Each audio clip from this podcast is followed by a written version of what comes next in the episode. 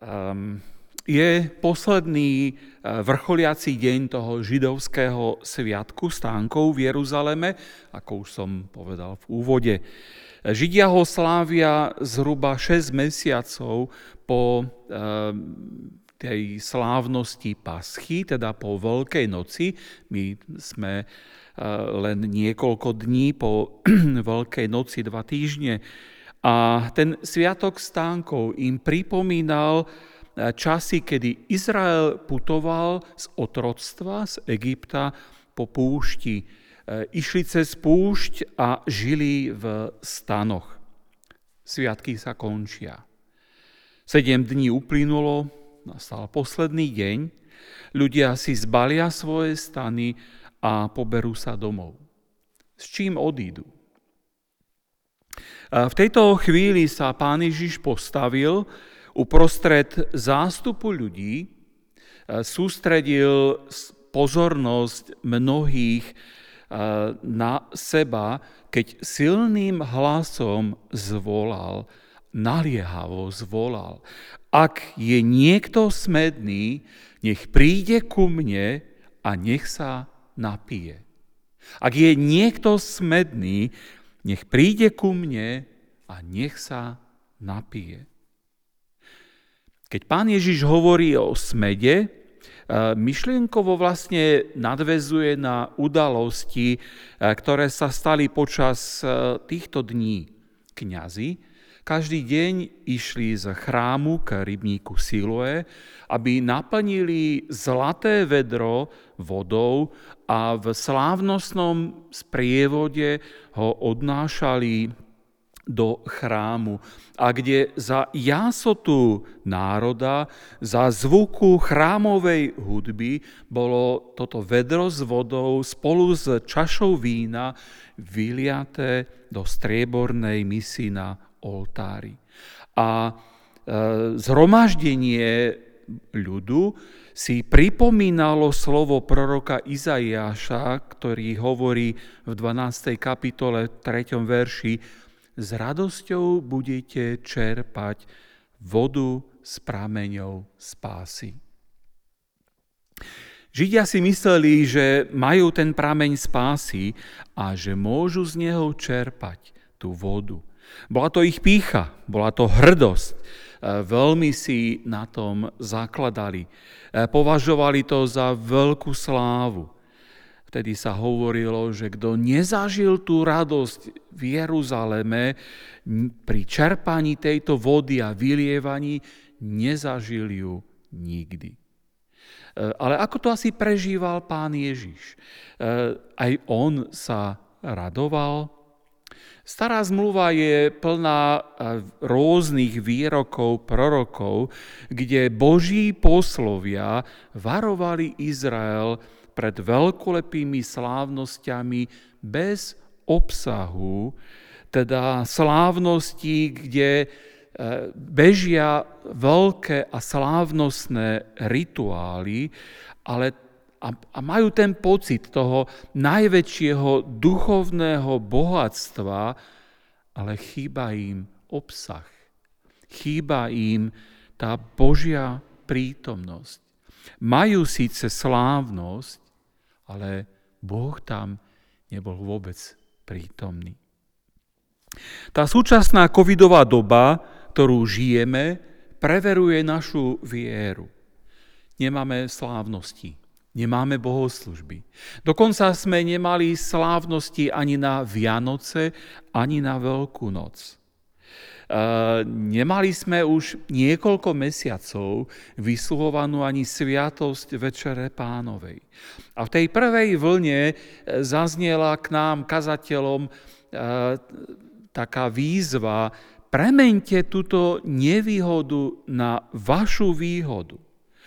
Zrušené bohoslúžby, alebo teda verejné bohoslúžby sa stali našou na jednej strane nevýhodou, ale na druhej strane to môže byť veľká výhoda, pretože naša viera prešla veľkou skúškou.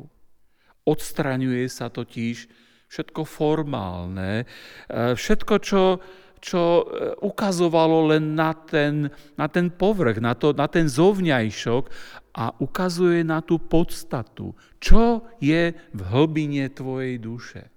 Čo je v našom vnútri? Verím, že ak sme prichádzali hladní k Božiemu slovu, či už v našej komórke, alebo k tým našim monitorom na uh, tie virtuálne naše bohoslúžby a viem, že mnohí z vás ste sledovali aj bohoslúžby iných zborov, čo je veľká výhoda, ktorú máme, že zhromaždenia Božieho ľudu sú vysielané cez internet. A tak môžeme počúvať našich kazateľov od Bratislavy po Michalovce. A môžeme prijímať múdrosť, posilnenie a povzbudenie do nášho života. A tak vlastne v tej veľkej nevýhode, v ktorej sme sa ocitli, zrazu môžeme mať veľkú výhodu a môžeme prijímať Božie požehnanie. Ale tá skúška viery, ten vonkajšok, tie obrady, to, čo, na čo sa mnohokrát sústredili naše oči, to nám bolo odobraté. A Možno čas preverí a ukáže, e, ako cez toto obdobie církev prejde. Verím, že tam, kde sme išli do hlbín Božieho slova, kde sme prejavili svoj hlad a smet po Božom slove, verím, že tam naša viera porástla a boli sme viac priblížení k Božiemu slovu. Vráťme sa teraz naspäť do toho nášho príbehu. Pán Ježiš teda vidí tie zástupy, počuje to, čo sa deje, vníma to jasanie, ako čerpajú e, tú vodu, ako ju nesú, ale kladie si tú otázku, naozaj je to tá živá voda z prameňa spásy? Vary nie sú len tými, o ktorých hovorili tí proroci a o tom, že majú veľkolepé slávnosti, majú smet eh, po tých vonkajších veciach, ale ten smet po Bohu nebol zasítený. Smet, ktorý nemôže uhasiť tá voda z toho zlatého vedra. Preto ich pán Ježiš volá ku sebe. U neho môžu nájsť to, čo tá skutočná slávnosť im nemôže ponúknuť. Skutočným prameňom spásy je totižto iba On sám. Ježiš je tým prameňom. Poznáš ho? Na slávnostiach sa Židia starostlivo eh, držali svojich predpisov, zákonov, tradícií, ale to nejako eh, tú prázdnotu duše nenaplnilo. Preto im Ježiš ponúka živú vodu. Preto im ponúka väčší život. Eh, aký bol však eh, eh, výsledok toho pozvania, ktoré pán Ježiš dal, alebo, alebo vôbec toho, čo pán Ježiš hovoril a čo pán Ježiš vyučoval a čo aj robil medzi nimi, ľudia sa rozdelili do dvoch skupín. Tá spoločnosť bola polarizovaná. Podobne ako to vidíme aj dnes. V mnohom sme polarizovaní církvi, aj v spoločnosti. E, boli tam ľudia, ktorí hovorili, je dobrý. Iní hovorili, nie, nie je dobrý. Niektorí hovorili, je to prorok. Iní hovorili, nie, nie je prorok. Niektorí hovorili, je to Mesiáš, poďte za ním. Veľkňazi a zákonníci, ktorí sa držali zákona, hovorili, nie, toto nie je Mesiáš. Je to nebezpečný zvodca. A keď to videli a vnímali farizei a zákonníci, v 32. verši čítame, keď počuli, čo všetko si o ňom zástup povráva, tak veľkňazi a farizei poslali sluhov, aby ho chytili. A keď sa chrámoví služobníci, úradníci vrátili naspäť na zasadnutie židovskej veľrady s prázdnymi rukami, eh, tak sú konfrontovaní s veľkňazmi aj s farizejmi. Uväzniť Ježíša pre nich nebol problém, mali moc. mali zbranie, mali autoritu. No napriek, sa, napriek tomu sa tak nestalo. Prečo?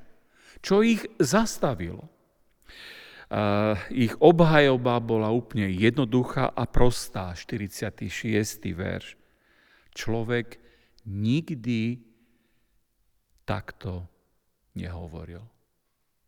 Nikdy sme nepočuli tak hlboko, tak pravdivo a tak úžasne rozprávať človeka. Inými slovami, Ježiš je viac ako obyčajný človek. Nik nevie tak hovoriť, ako hovorí on. Aj títo úradníci sa dostali pod vplyv mocného Ježišovho slova. A členovia veľrady určite mohli urobiť znovu to, že tých strá, tú stráž, tých vojakov chrámových, že pošlu ešte raz. Ale vtedy zasiahol Nikodém. Nikodém nebol burič ani dobrodruh, bol trochu opatrný, trochu možno bojazlivý, uh, ustráchaný, ale bol farizej. A uh, on uh, vystúpil z úzadia a postavil sa za Ježiša. Čo vieme o Nikodémovi? Tým, že preberáme Jánové evanielium, tak si môžeme pripomenúť, jeho príbeh už z 3. kapitoly, ale v tom, tejto kapitole a ešte neskôr v 19. kapitole na troch miestach Ján o ňom hovorí a hovorí v podstate vždy tú istú charakteristiku. Je to ten, ktorý bol predtým za Ježišom v noci. Na týchto troch miestach hovorí tú istú charakteristiku Nikodéma. Vlastne vieme málo, no to málo, čo vieme, nám stačí, aby sme mohli povedať, že Nikodém je tým, kto niečo porozumel, niečo začal vnútorne vnímať a cítiť. Pozná ten svoj smet, smet duše a hoci je opatrný, ten smet neskrýva, pretože je veľmi, bol veľmi silný a pod rúškom tmy sa odhodlal navštíviť Ježiša. Začína opatrne v tej tretej kapitole. Veľmi všeobecne, ako keby zastupoval nejakú e, veľkú komunitu a hovorí, rabi, vieme, že si učiteľ, ktorý prišiel od Boha, lebo nikto nemôže činiť znamenia, ktoré ty činíš, ak len nie Boh s ním tvári sa dôležito, no prišiel, aby vyznal svoj smet. Už tým, že prišiel, tak prezradil, že mu niečo chýba. Pán Ježiš mu povedal vtedy kľúčové slovo. A to je slovo, ktoré je kľúčové pre nás, pre ľudí všetkých čias a všetkých dôb. Ak sa niekto nenarodí znova, nemôže vidieť Božie kráľovstvo. 3. kapitola, 3. verš. Ak sa niekto nenarodí znova, nemôže vidieť Božie kráľovstvo. Na tieto slova Nikodem nikdy nezabudne. Stále v sebe hľadá ich skutočný význam.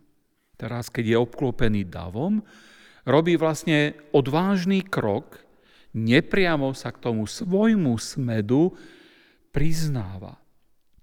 Robí to priamo uprostred svojich vlastných, uprostred e, toho spoločenstva farizeov, pretože Nikodém ním bol.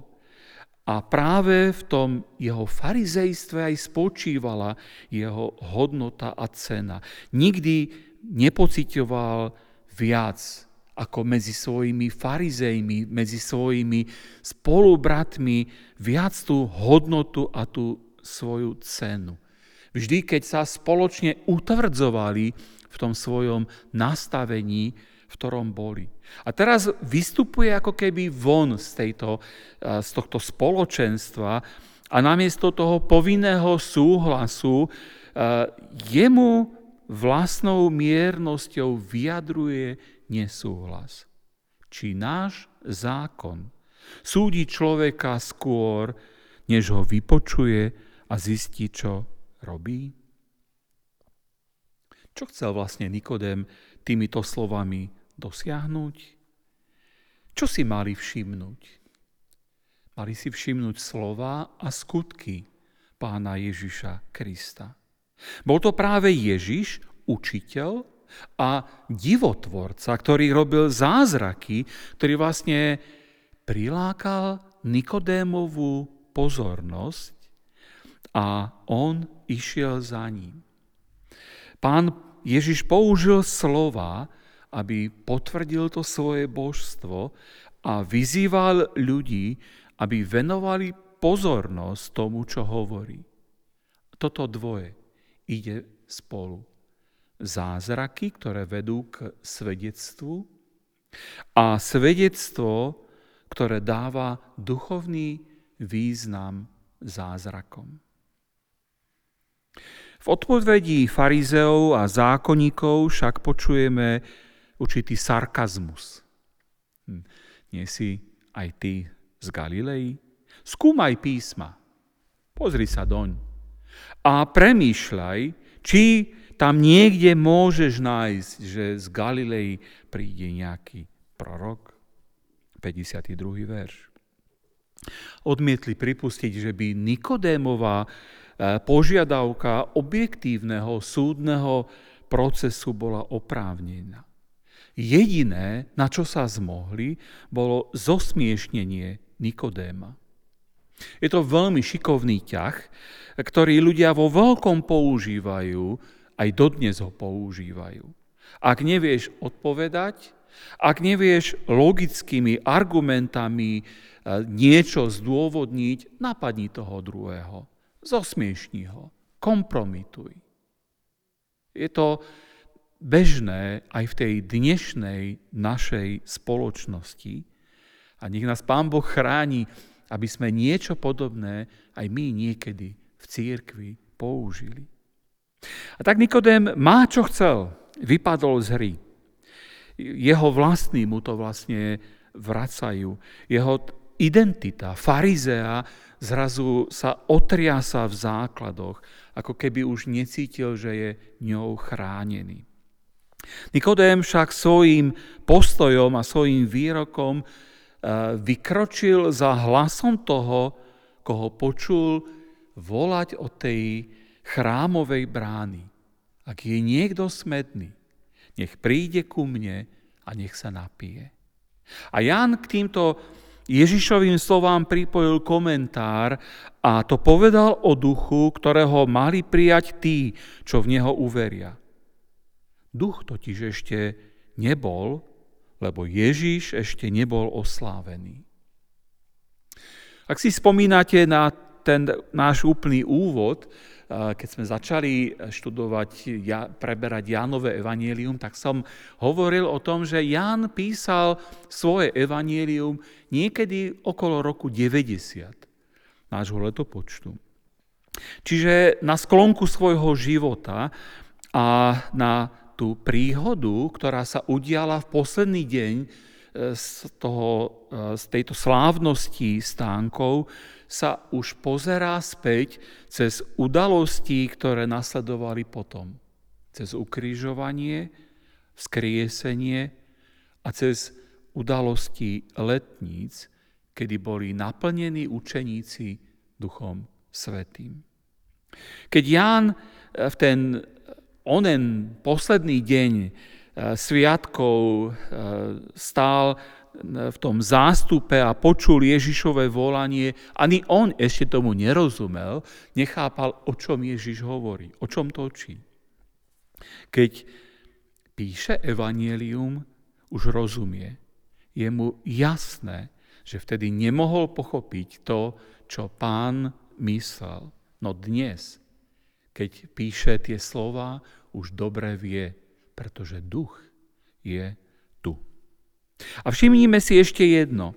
Jan sa díva v spätnom pohľade na Krista, ako stojí pri oltári, po ktorom tečie ten prúd posvetnej vody a díva sa na neho v perspektíve letníc a díva sa na neho v perspektíve Golgoty. Najprv bola Golgota a potom boli letnice. Najprv bola smrť, až potom mohlo prísť to, čo, ja, čo Ježiš vysvetloval eh, Nikodémovi, keď hovoril o znovu zrodení. Najprv musel prísť smrť Boha, Božieho syna, až potom bolo vidieť a vnímať to zrodenie, ktoré mohlo nastať. A tak ako to Boh vyjadril historicky v Ježišovom príbehu, tak sa to deje aj duchovne v našom príbehu.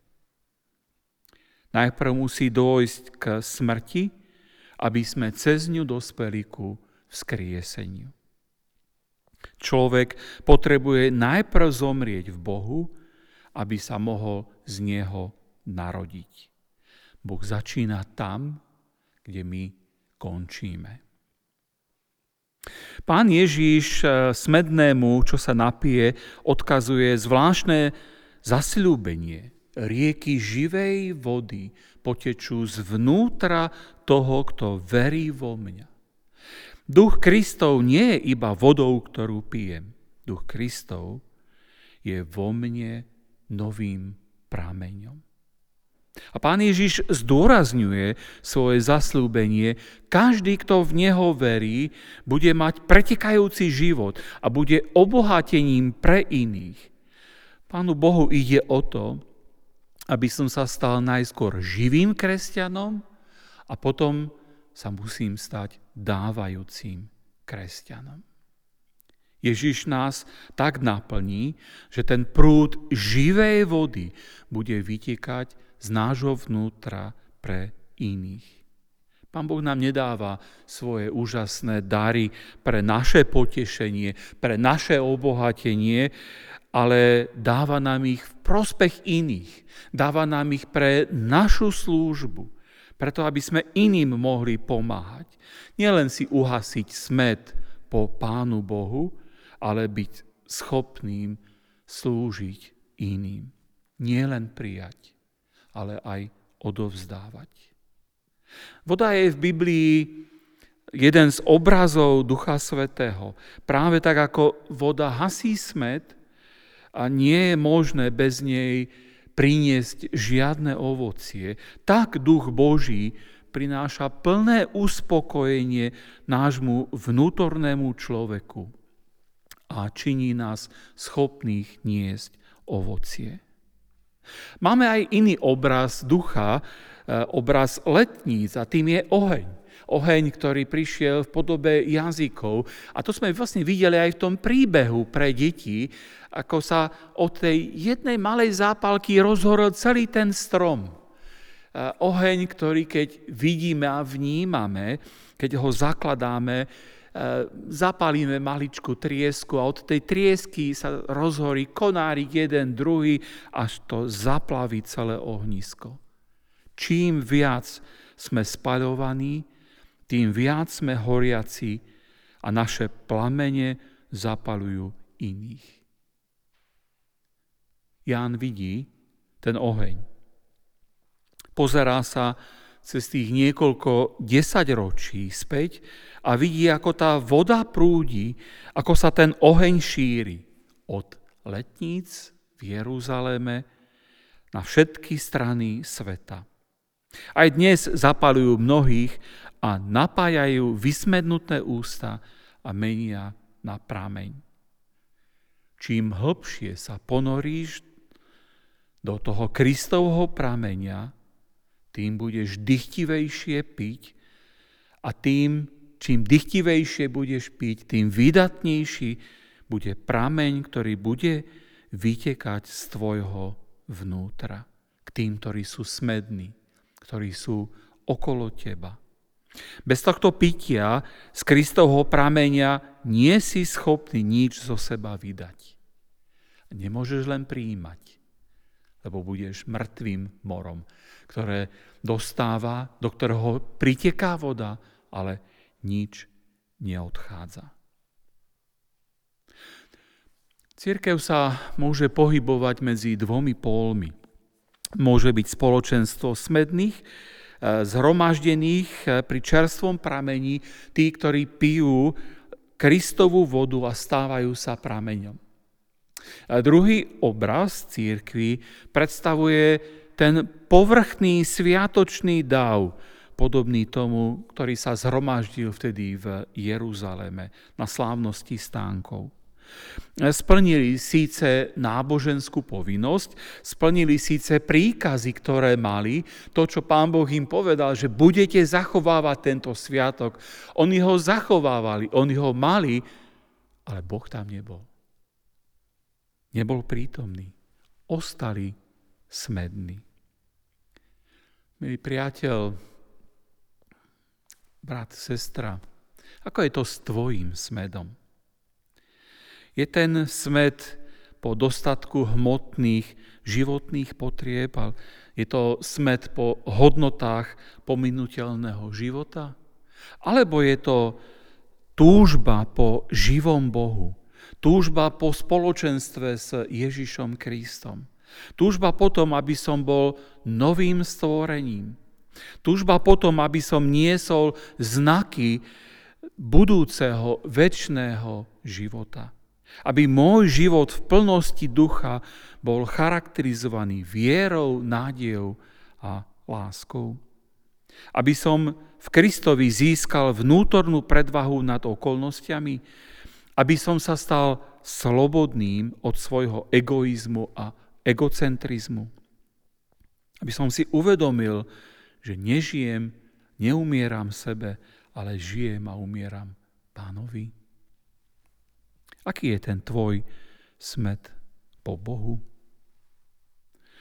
Ježiš, zvolan, Ježišovo zvolanie nás vedie k tomu, aby sme sa zamysleli nad touto otázkou a vedeli si na ňu v pokore odpovedať. Ak je ten tvoj smet po Bohu úprimný, budeš môcť aj správne porozumieť a prijať to jeho pozvanie. Ak je niekto smedný, nech príde ku mne a nech sa napije. Pán Ježiš povedal svoje Pán Ježiš povedal svoje pozývajúce slova na sviatky stánkov. Tieto sviatky svetili a svetia Židia na pamiatku putovania po púšti z egyptského otroctva do zasľúbenej zeme. A toto putovanie e, vzťahujeme symbolicky aj na seba. Z, toho, z tohto sveta putujeme do zasľúbenej zeme, do nebeského Jeruzalema. Tužba po väčšnom živote, to je ten najväčší smet po živote. Tam bude tento smet dokonale utíšený. Pre putovanie touto cestou máme toto skvelé Ježišovo pozvanie. Ak je niekto smedný, nech príde ku mne a napije sa. Ako budeš reagovať na toto Ježišovo pozvanie?